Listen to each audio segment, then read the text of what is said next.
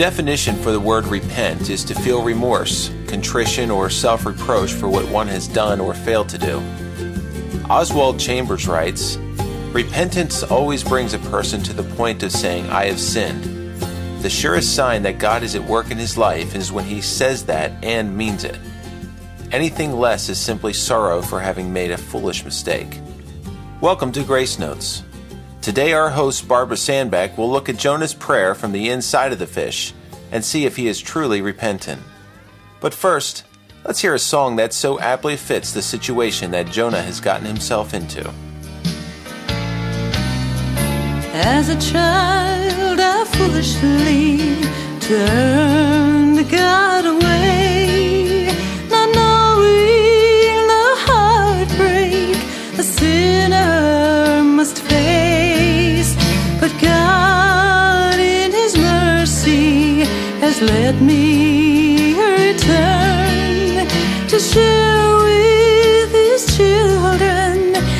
this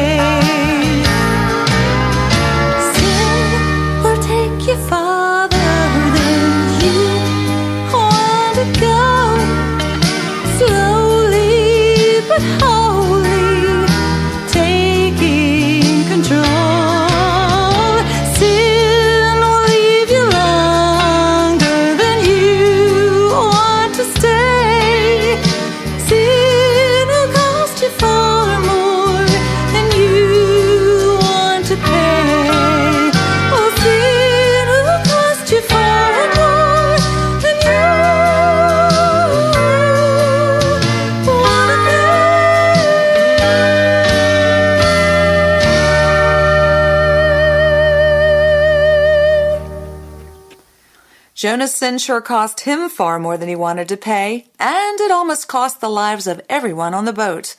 The pagan sailors' casting of lots to help remedy the situation resulted in the casting of Jonah into the sea. Jonah's disobedience had angered God. He thought he could get away from the Lord, but God saw him on the soil, he saw him in the ship, he saw him while he slept, and he saw him in the sea.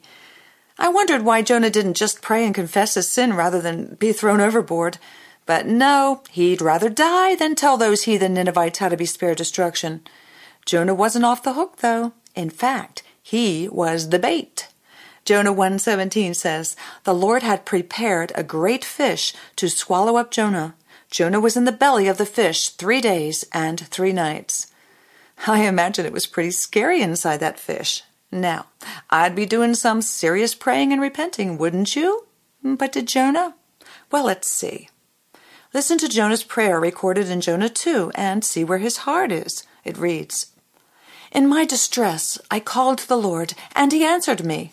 From the depths of the grave, I called for help, and you listened to my cry. You hurled me into the deep, into the very heart of the seas, and the currents swirled about me. All your waves and breakers swept over me. I said, I have been banished from your sight. Yet I will look again toward your holy temple. The engulfing waters threatened me, the deep surrounded me, seaweed was wrapped around my head. To the roots of the mountains I sank down. The earth beneath barred me in forever. But you brought my life up from the pit, O Lord my God. When my life was ebbing away, I remembered you, Lord, and my prayer rose to you, to your holy temple. Those who cling to worthless idols forfeit the grace that could be theirs. But I, with a song of thanksgiving, will sacrifice to you. What I have vowed, I will make good. Salvation comes from the Lord. Jonah said some right words, but none that expressed remorse, or contrition, or regret for his disobedience. There was no self reproach. In fact, he didn't show the least bit of humility. Perhaps he expected to be delivered. After all, he was God's prophet. Sure, he was grateful, but who wouldn't be? And he did agree to do what he was told, but was he simply saying what he thought God wanted to hear? Kind of like a foxhole conversion prayer God, get me out of this mess, and I promise to such and such. Contrast his prayer with that of King David's after his sin of pride. 2 Samuel 24:10 reads, David was conscience stricken after he had counted the fighting men, and he said to the Lord, I have sinned greatly in what I have done. Now, O Lord, I beg you, take away the guilt of your servant. I have done a very foolish thing.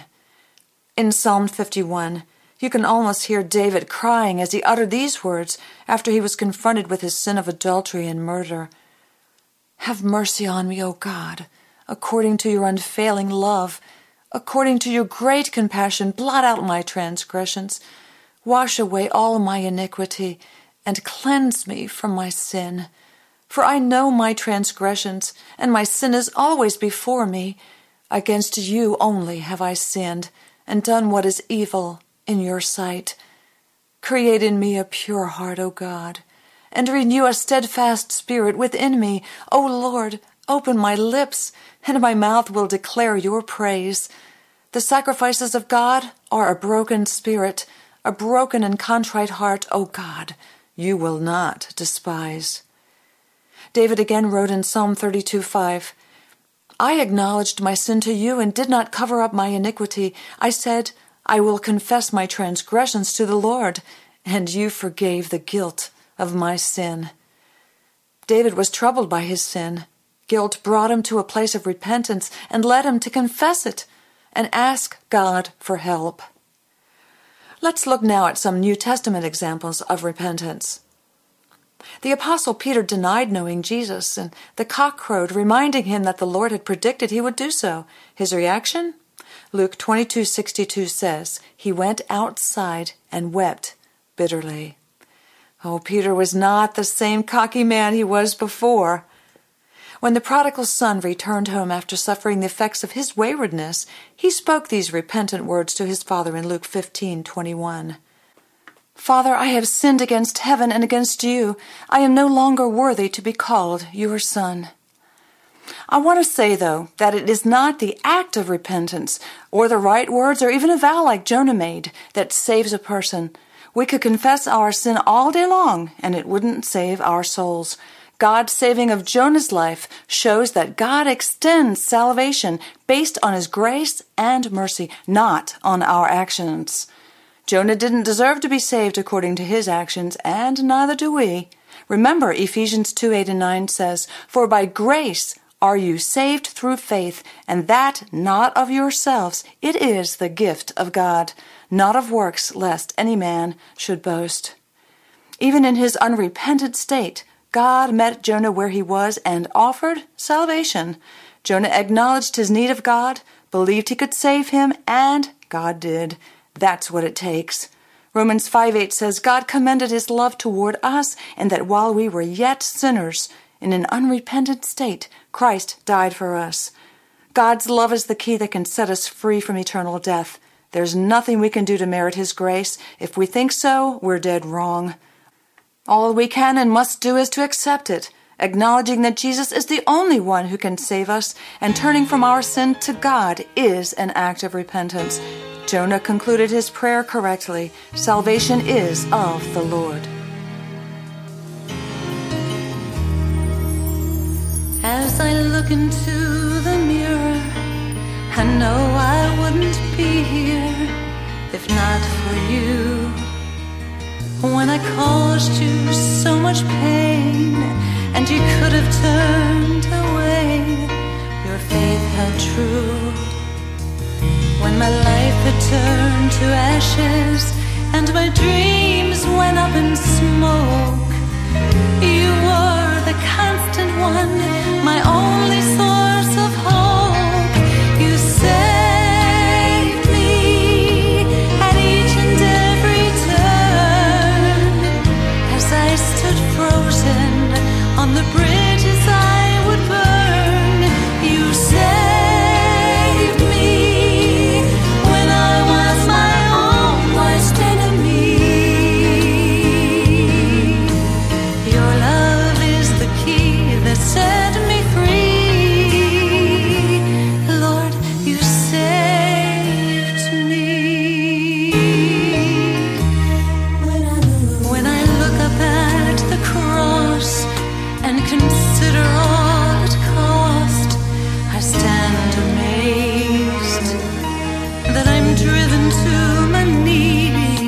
cause my mind cannot